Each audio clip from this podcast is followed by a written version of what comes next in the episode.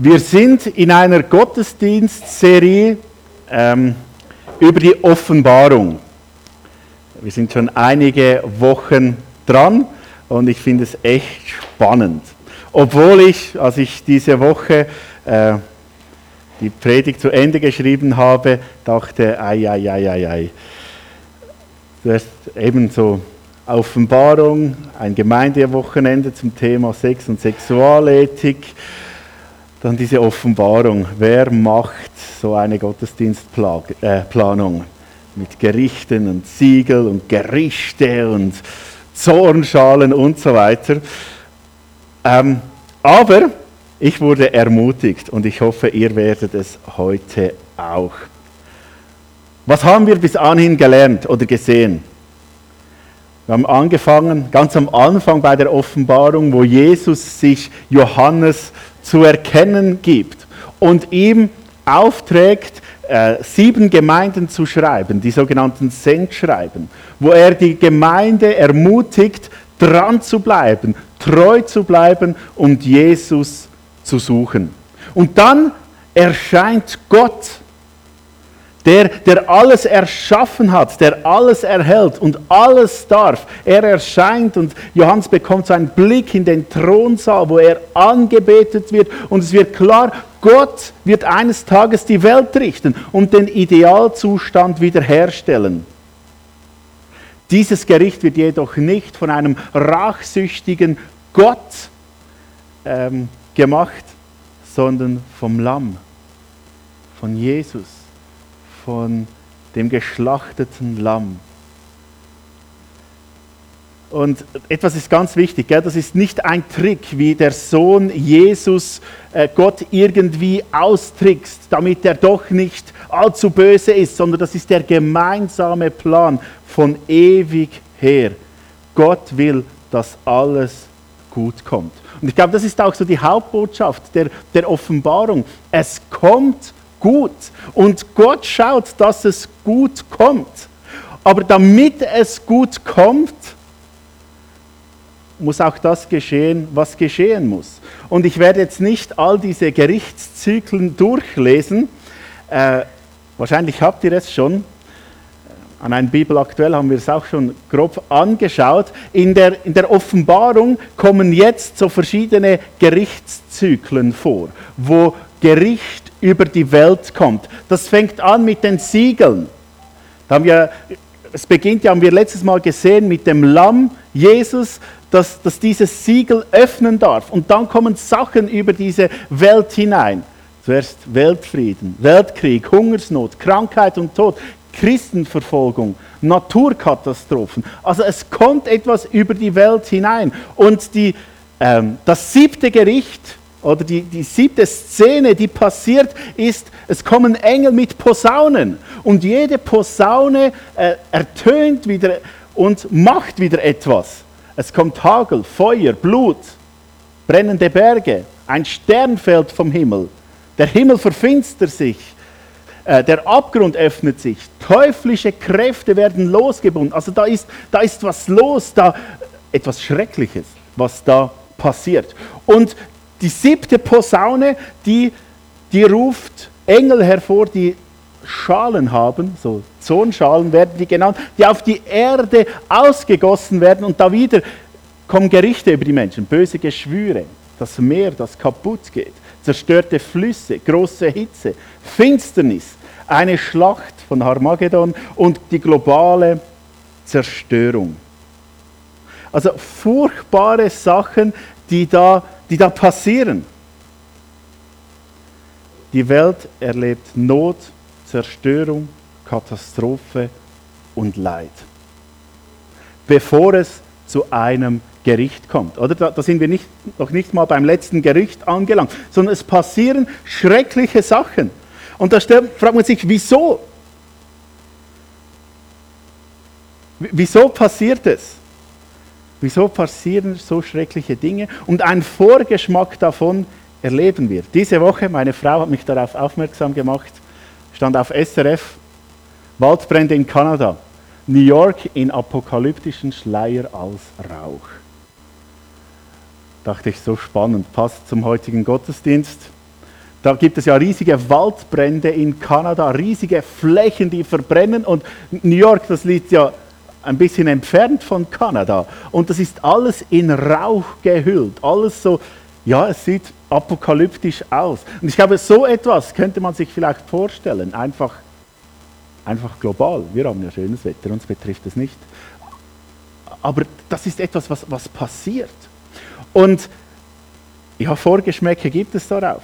Aber ich will jetzt heute nicht darauf eingehen, ähm, ja, und das alles ausmalen zu versuchen, noch zeigen, wie schlimm das es wird, kann ich auch noch nicht so gut. Ich bin eher so optimistisch. Ähm, sagt dann Alex, ja, ja, kommt schon gut. Ähm, aber ich will zwei Fragen mit euch anschauen, die für mich sehr relevant sind. Johannes bekam den Auftrag, die Offenbarung zu schreiben, nicht um den Leuten Angst zu machen, sondern um sie zu ermutigen, um ihnen etwas zu zeigen. Und ich glaube, es kann auch ermutigen. Ich will heute zwei Fragen stellen. Warum macht das Gott und was erwartet mich?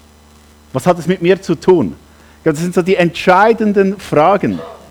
Warum macht Gott das und was erwartet mich? Die erste Frage, warum macht Gott das? Warum, warum schickt er so Gerichte? Und das sehen wir überall, immer wieder in der Bibel, dass Gott Gericht sendet, bevor das ultimative Gericht da ist. Gerade wenn wir ins Alte Testament denken. Gott sendet immer wieder Plagen oder Gerichte, bevor er irgendetwas festmachen will. Und ich nenne diese Gerichte, so damit wir eine Definition haben, als äh, innergeschichtliche Gerichte. Also Gerichte, die in der Geschichte vorkommen. Und Ziel genau, davon ist so, es sind innergeschichtliche Gerichte, welche zur Buße führen sollen. Die Gerichte haben nicht die Verantwortung der, heben nicht die Verantwortung der Menschen auf, sondern stellt sie gerade in diese Verantwortung hinein. Das ist meine These innerge, innergeschichtliche Gerichte sollen zur Buße führen. Gott überlässt nicht alles den Zufall, sondern er will, dass wir was Gutes tun. Und das ist die Idee, und ich kann es euch auch mit ein paar Stellen belegen. Äh, 2. Petrusbrief, Kapitel 3, spricht Petrus vom, vom Ende, und da schreibt er folgendes. Der Herr verzögert nicht die Verheißung, wie es einige für eine Verzögerung halten, sondern er hat Geduld mit euch und will nicht, dass jemand verlor, verloren werde, sondern dass jeder Mann zur Buße findet. Also Ziel Gottes ist, dass die Menschen in diesem Trouble drin umkehren, Buße tun, zu Gott finden. Äh, Johannes schreibt das auch in der Offenbarung. Doch trotz das schreibt er so in diesen Gerichten drin, doch trotz all dieser entsetzlichen Katastrophen dachten die Überlebenden nicht daran, sich zu ändern und zu Gott umzukehren. Nach wie vor beteten sie die Dämonen an und ihre selbstgemachten Götzen aus Gold, Silber, Bronze, Stein und Holz, die weder hören noch sehen noch laufen können. Ja, die Menschen kehren nicht um, Sie hörten nicht auf, einander umzubringen, Zauberei zu treiben, sexuell, unmoralisch zu leben und einander zu bestehlen. Eigentlich sollten sie umkehren, aber sie tun es nicht. Oder weiter, Offenbarung 16, 9. Alle Menschen litten unter der sengenden Glut. Doch keiner kehrte um und erkannte Gott als den Herrn an, dem alle Ehre gebührt. Sie verfluchten vielmehr seinen Namen und lehnten sich weiter gegen ihn auf der sie mit, solchen Schreck, mit solch schrecklichen Katastrophen heimsuchte. Also da haben wir die Möglichkeit umzukehren, aber es geschieht nicht. Menschen könnten, sollten umkehren, aber sie tun es nicht. Wieso nicht? Man sollte doch erwarten, bitteschön, dass ein Umkehr zu Gott stattfindet. Wenn Gott sich doch zeigt, wie groß das er ist, wie mächtig das er ist, das sollten doch die Leute umkehren. Aber es passiert nicht, weil es vielmehr zeigt, was wirklich im Herzen der Menschen schlummert. äh, in der Krise zeigt sich, wo mein Herz ist. Und schon ganz Anfang bei den Siegelgerichten fängt es schon an, dass, dass Gott nicht angebetet wird, sondern dass Christen verfolgt werden. Also geschieht auch heute und hat es immer schon gegeben, wird es immer geben, immer geben, aber es nimmt zu. Und das ist die Antwort der Menschen. Das ist so wie ein Scheideweg. Will ich Gott nachfolgen oder nicht? Die Gerichte, die da beschrieben werden, sind Gradmesser, wo du dich entscheiden musst, gehöre ich dazu oder nicht. Entweder führt es mich näher zu Gott hin oder viel weiter zu ihm weg. Und, und wenn wir ins Alte Testament schauen, wird es uns auch erklärt. Es werden zwei bekannte Bilder aufgegriffen, immer wieder in diesen, äh, in diesen Gerichtszyklen. Das erste ist von den Plagen bei den Ägyptern. Kennt ihr diese Geschichte? Israel wurde ja versklavt in Ägypten äh, und dann Mose, sprach Gott zu Mose und Mose musste das Volk herausführen und Mose musste zum Pharao gehen und sagen, Pharao, lass mein Volk gehen. Und Pharao sagte, nein. Und dann kamen die Plagen, äh, Dunkelheit, der Nil wurde zu Blut, die Frösche, die Fliegen, die Mücken und so weiter, Krankheiten, alles kam. Und wisst ihr, was die Antwort des Pharaos war? Nein. Er hätte wissen müssen, was passiert.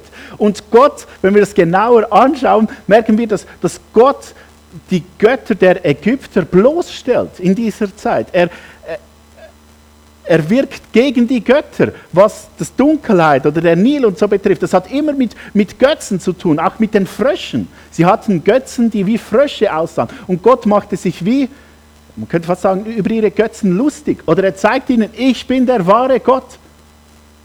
Und auch wenn das Gott zeigt, auch wenn es alle sehen, sagt der Pharao, nein.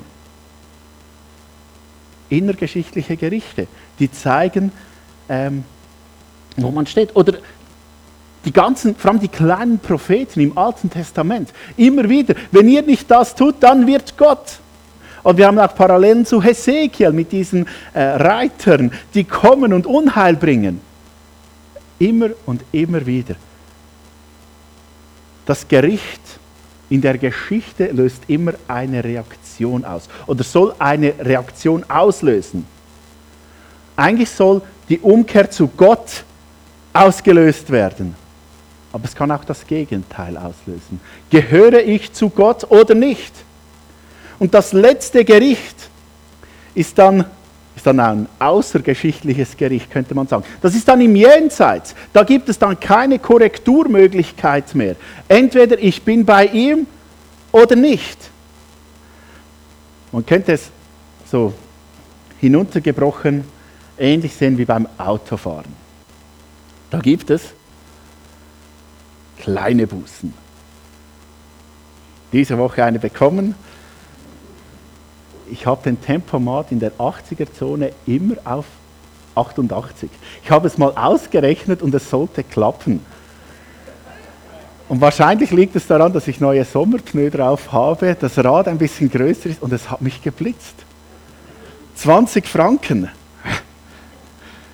Ja, habe schon mehr bezahlt. Ähm, es gibt die kleinen Bußen, gell? Es gibt die großen Bußen, es gibt die brutalen Bußen, oder? Es gibt so verschiedene. Für was sind diese Bußen da? Das sind innergeschichtliche Gerichte, die mir aufzeigen sollen, hey, ähm, reiß dich zusammen, fahre nicht zu schnell. Und jede Buße weist auf etwas Größeres hin dass irgendwer die Macht und die Autorität hat, mir den Führerschein wegzunehmen. Irgendjemand hat diese. Er ist heute nicht da.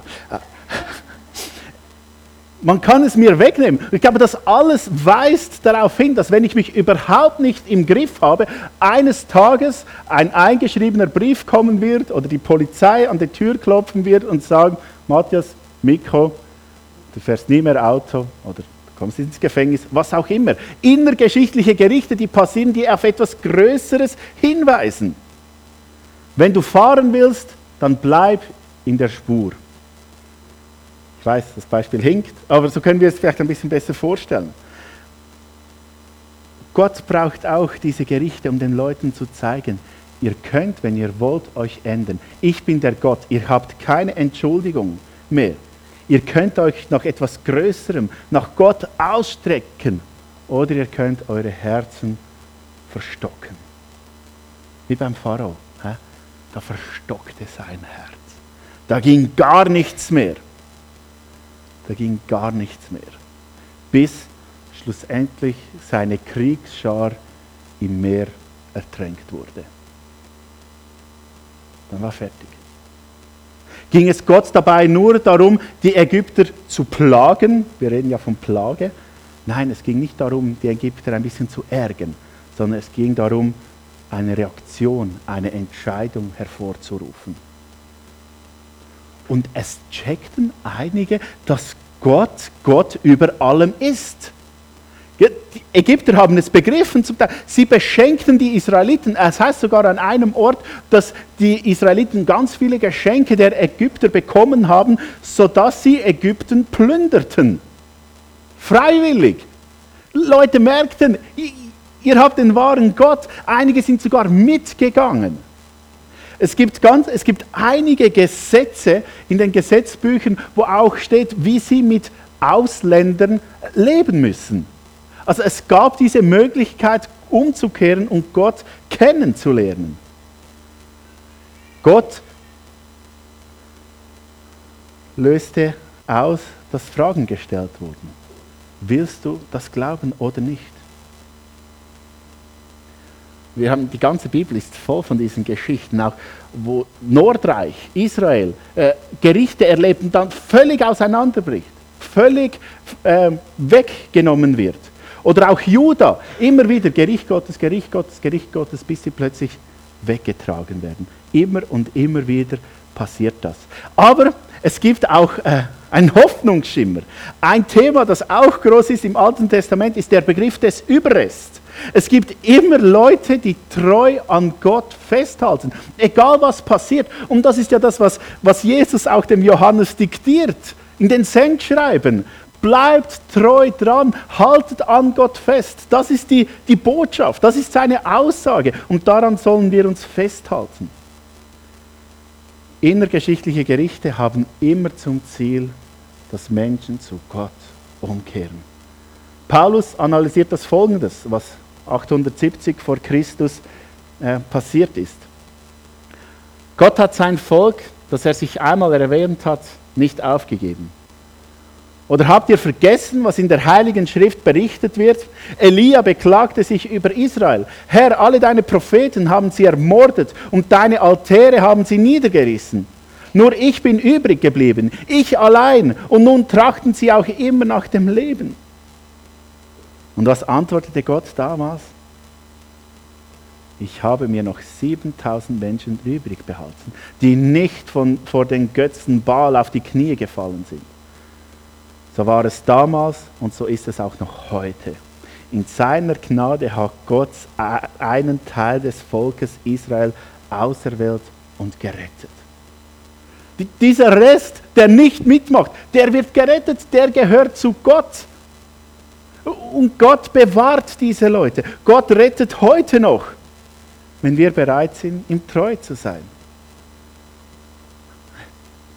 Paulus geht sogar noch weiter in Römer 2,4 steht, oder betrachtest du seine große Güte, Nachsicht und Geduld als selbstverständlich? Begreifst du nicht, dass Gottes Güte dich zur Umkehr bringen will? All das, was Gott gibt, all das, was er macht, soll dazu führen, dass wir zu ihm zurückgehen. Die Gerichte stoßen uns nicht von Gott weg, sondern sie ziehen uns an ihn hin.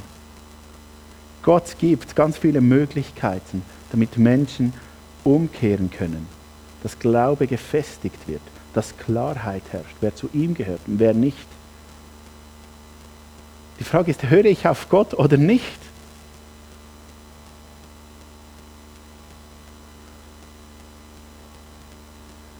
Und da wird das Extreme beschrieben. Ich habe diesen Vers schon gelesen. Alle Menschen litten unter sengenden Glut, doch keiner kehrte um und erkannte Gott als den Herrn an, dem alle Ehre gebührt. Sie verfluchten vielmehr seinen Namen und lehnten sich weiter gegen ihn auf, der sie mit solch schrecklichen Katastrophen heimsuchte. Jetzt wird klar, wer zu Gott gehört und, und wer nicht. Und das gilt nicht nur in der Endzeit so, das gilt auch jetzt. Es braucht eine Entscheidung. Gehöre ich zu Gott oder nicht? Damit es beim endgültigen Gericht auch klar ist. Ich öffne eine Klammer. Warum braucht es dann ein endgültiges Gericht? Eine Frage, wir werden noch genauer darauf zu reden kommen. Äh, ich muss es einfach vorwegnehmen schon. Das Gericht braucht es aus folgendem Grund. Wir glauben, dass Gott etwas machen wird, was perfekt ist, wo absoluter Friede da sein wird. Und absoluter Friede braucht Gerechtigkeit. Im absoluten Frieden hat nichts Platz, was den Frieden zerstören kann. Und Ungerechtigkeiten zerstört den Frieden. Friede ist da, wenn niemand sich ungerecht behandelt fühlt und niemand ungerecht behandelt wird. Und es gibt keinen echten Frieden, wenn Ungerechtigkeit noch da ist. Vielleicht hast du das gemerkt beim letzten Familienfest oder so. Frieden gibt es erst, wenn, wenn Gerechtigkeit da ist, wenn, wenn alles Böse beseitigt ist. Und Friede, das ist so entscheidend, Friede erfordert einen Glauben oder erfordert einen Gott, der das Ungerechte beim Namen nennt und auch das Ungerechte vergeltet, der Gerechtigkeit schaffen wird. Wenn wir sagen, Gott ist ja lieb, Gott wird nicht richten, er ist ja pure Liebe. Das, das kann nicht funktionieren, wenn alles okay ist. Denn wenn alles okay ist, dann wird es keine Gerechtigkeit geben. Miroslav Wolf ein Pastor und Philosoph, der den Jugoslawienkrieg hautnah erlebt hat, schreibt folgendes. In einem verkohlten Land, getränkt vom Blut der Unschuldigen, wird diese Theorie unweigerlich sterben. Also diese Theorie von Gott hat alle lieb, es ist alles gut. Das überlebt nicht, weil wir uns nach Gerechtigkeit sehen. Und genau diese Gerechtigkeit wird Gott schaffen damit der Friede in Ewigkeit andauern wird.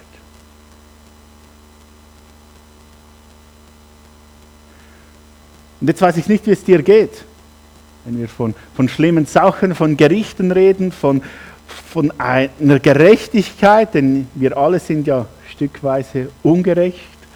Ähm, wie, wie kommt es gut? Macht es uns Angst? Wo sind wir in diesem Ganzen drin? Oder eben, was erwartet mich da? Das ist die zweite große Frage. Was erwartet mich? Oder dich? Uns? Das ist ganz Entscheidendes. Gott richtet seine Kinder nicht. Gott richtet seine Kinder nicht. Das ist ein ganz entscheidender Punkt. Wer tritt das Gericht los? Wisst ihr noch? Wer öffnet die sieben Siegel? Was?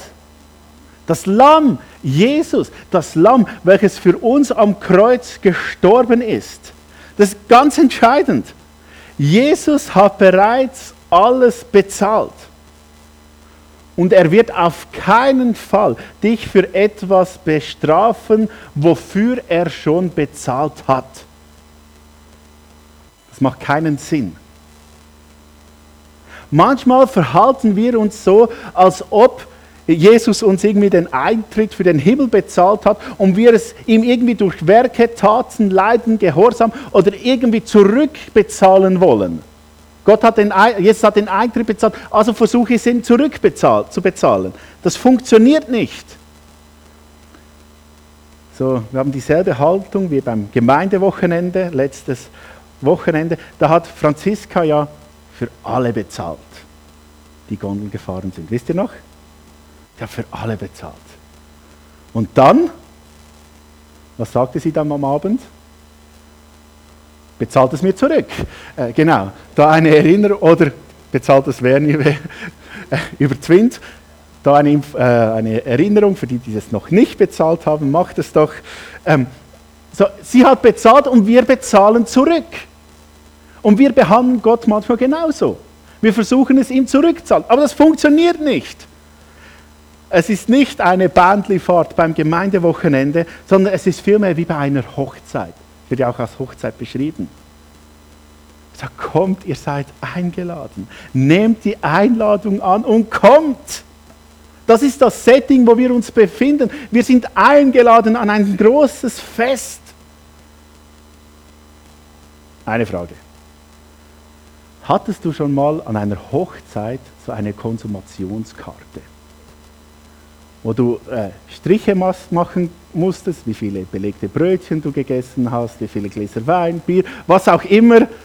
Bei euch natürlich Mineralwasser und so. Äh, hattest du es dann schon mal? Und dann so zwei Wochen nach der Hochzeit bekommt ein Brief aus den Flitterwochen des Ehepaars mit einer Rechnung für das, was du konsumiert hast wäre mal ein Versuch wert. Würde die Kosten senken. Ähm, funktioniert nicht, machen wir nicht. Aber wir behandeln Gott manchmal so. Wir behandeln Gott manchmal so. Wir wollen zurückzahlen. Gott bestraft die, die ihn lieben, nicht, weil er schon bezahlt hat. Das ist ganz wichtig. Das heißt nicht, dass die Christen ganz verschont bleiben. Das Einzige, was die Christen betrifft, ist die Gesellschaft. Die Gesellschaft, die sich ja immer mehr weiter von Gott bewegt. Und dann kommt es zu einem Aneinandergeraten. Also nicht, dass Christen auf andere losgehen würden, aber es, es wird Anfeindungen geben. Das ist so. Die Welt mag Gott immer weniger. Und dann wird der Grabe immer größer und da kommt es zu Konflikten. Der Grabe ist immer da, auch heute. Ach, da in der Schweiz, wir sind, äh, man hat geschrieben, wir sind eine nachchristentümliche Gesellschaft. Nachchristentümlich. Wir sind kein christliches Land.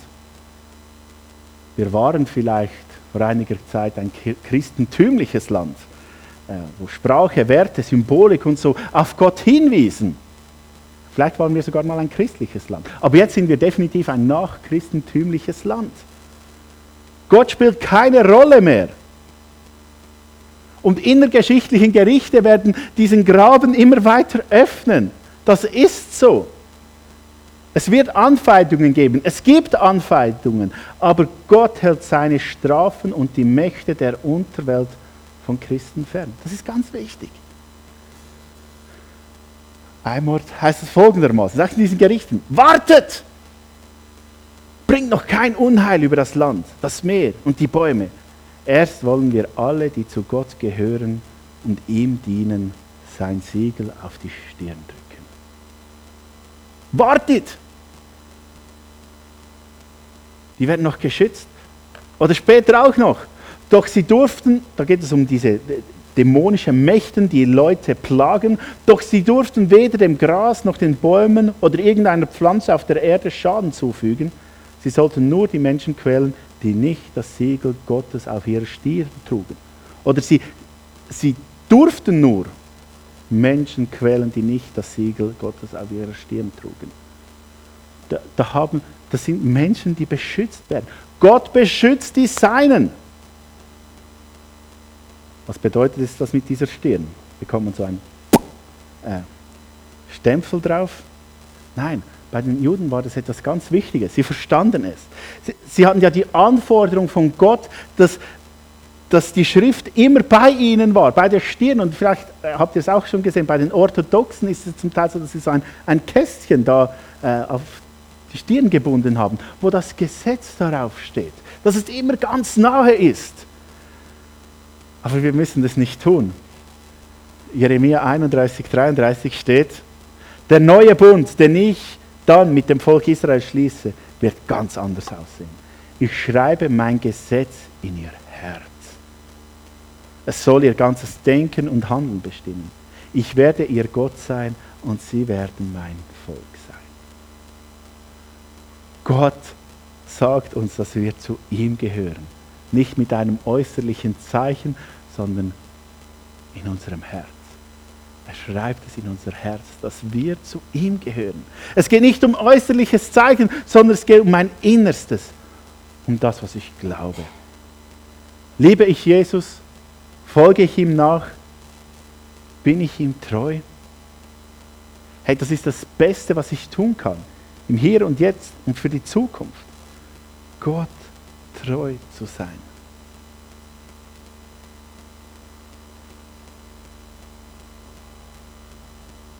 Und was ich auch noch spannend finde, jeder Gerichtszyklus endet in einem Etappenziel Gottes. Das ist etwas, was wir manchmal verpassen, wenn wir einfach uns darauf konzentrieren, wie schlimm alles wird. Es endet mit, mit etwas Gutem. Die Siegelgerichte enden mit der Frage, wie kann man vor Gott bestehen und zeigen auf, hey, Gott ist Gott über allem. Gott ist der, der Schutz gibt, der Rettung schenkt. Oder die Posaunengerichte. In, diesem Augenblick, in demselben Augenblick wird ein schweres Erdbeben die Erde erschüttern. Ein Zehntel der Stadt stürzt ein und 7000 Menschen kommen ums Leben. Die Überlebenden werden entsetzt sein. Sie werden sich endlich Gott, äh, sie werden sich endlich Gott, der im Himmel regiert, unterwerfen und ihm die Ehre geben. Sie kehren um, geben Gott die Ehre. Und je, je schlimmer die Gerichte wird, je, je schöner wird der Lobpreis. Offenbarung 19. Ach, ist das schön. Offenbarung 19, 1 bis 5. Danach, also wenn all das Schlimme gewesen ist, danach hörte ich im Himmel viele Stimmen, wie von einer großen Menschenmenge. Sie riefen, Halleluja, lob den Herrn. In ihm allein ist alles Heil. Unserem Gott gehört alle Macht und Herrlichkeit. Er ist der unbestechliche und gerechte Richter. Er hat sein Urteil über die große Hure vollstreckt, die mit, ihm, ihre, die mit ihren Verführungskünsten die ganze Welt verdorben hat. Für das Blut seiner Diener, das an ihren Händen klebte, zog er sie zur Rechenschaft. Und wieder riefen sie, Halleluja, lob den Herrn, bis in alle Ewigkeit wird der Rauch dieser brennenden Stadt zum Himmel aufsteigen. Da fielen die 24 Ältesten und die vier mächtigen Gestalten vor dem Thron Gottes nieder. Sie beteten Gott an und riefen, Amen, lob den Herrn, Halleluja. Jetzt erklang vom Thron eine Stimme, rühmt unseren Gott, alle, ob groß oder klein, die ihr Ehrfurcht vor ihm habt und ihm dient. Es endet im Lobpreis. Es führt alles in den Lobpreis. Es endet nicht mit dem, mit dem Ende, mit alles ist schlimm, sondern es endet mit einem ewigen Fest in der neuen Schöpfung, der unendlichen Gerechtigkeit, in der immerwährenden Liebe. Da werden wir enden. Kommst du mit? Willst du das auch? Ich, ich lade dich ein, ein Teil davon zu sein. Ich lade dich ein, ein, ein Teil davon zu sein, Gottes Familie sein zu dürfen. Was bedeutet das? Kurz zusammengefasst, suche Gott, bekenne dich zu ihm. Mach keine Kompromisse, was ihn betrifft. Es gibt nicht Gott und etwas anderes, nur ihn, nichts, was in seiner Konkurrenz steht. Suche Gott. Bleib ihm treu. Bekenne dich zu Gott, indem du ein Leben führst, führst, welches ihn ehrt. Und ja, manchmal braucht es sichtbare Zeichen. Manchmal braucht es, dass man sich von etwas distanziert. Manchmal braucht es, dass man sich zu etwas bekennt. Etwas Wunderschönes dazu ist die Taufe. In der Bibel gehört das zusammen. Zu Jesus umzukehren, ihm nachzufolgen und sich taufen zu lassen. Ihn vor der sichtbaren und unsichtbaren Welt zu bezeugen, jawohl, ich gehöre zu ihm. Wir bekennen damit, dass Jesus für uns gestorben ist und dass wir mit ihm leben und mit ihm auferstehen werden. Und es gibt auch andere Möglichkeiten, um zu zeigen, ich gehöre zu Gott. Aber schlussendlich ist es, ist es vor allem mein Herz. Da kann niemand reinschauen, außer Gott. Der Kirche, in der Familie kannst du vielleicht etwas vorspielen, aber nicht vor Gott. Bleibe ihm treu. Suche ihn, liebe ihn, denn er will nur das Beste für dich. Ich möchte noch beten. Vater im Himmel, danke für, für deine Worte, für dein Wirken, für, für dein Sein. Danke hast du die Welt in der Hand. Und wenn wir, wenn wir rausschauen und sehen, das Schlimme, was passiert, das Furchtbare, was passiert, wenn wir dir gleich Danke sagen, weil du alles im Griff hast. Wenn wir dir Danke sagen, weil, weil du uns und andere Menschen in dem Sinne vor Entscheidungen stellst. Gehören wir zu dir oder nicht? Und jetzt möchte ich bitten, schenke uns klare Ja's für dich. Mach uns zu treuen Diener, die dich suchen, die dich lieben und dich anwenden. Amen.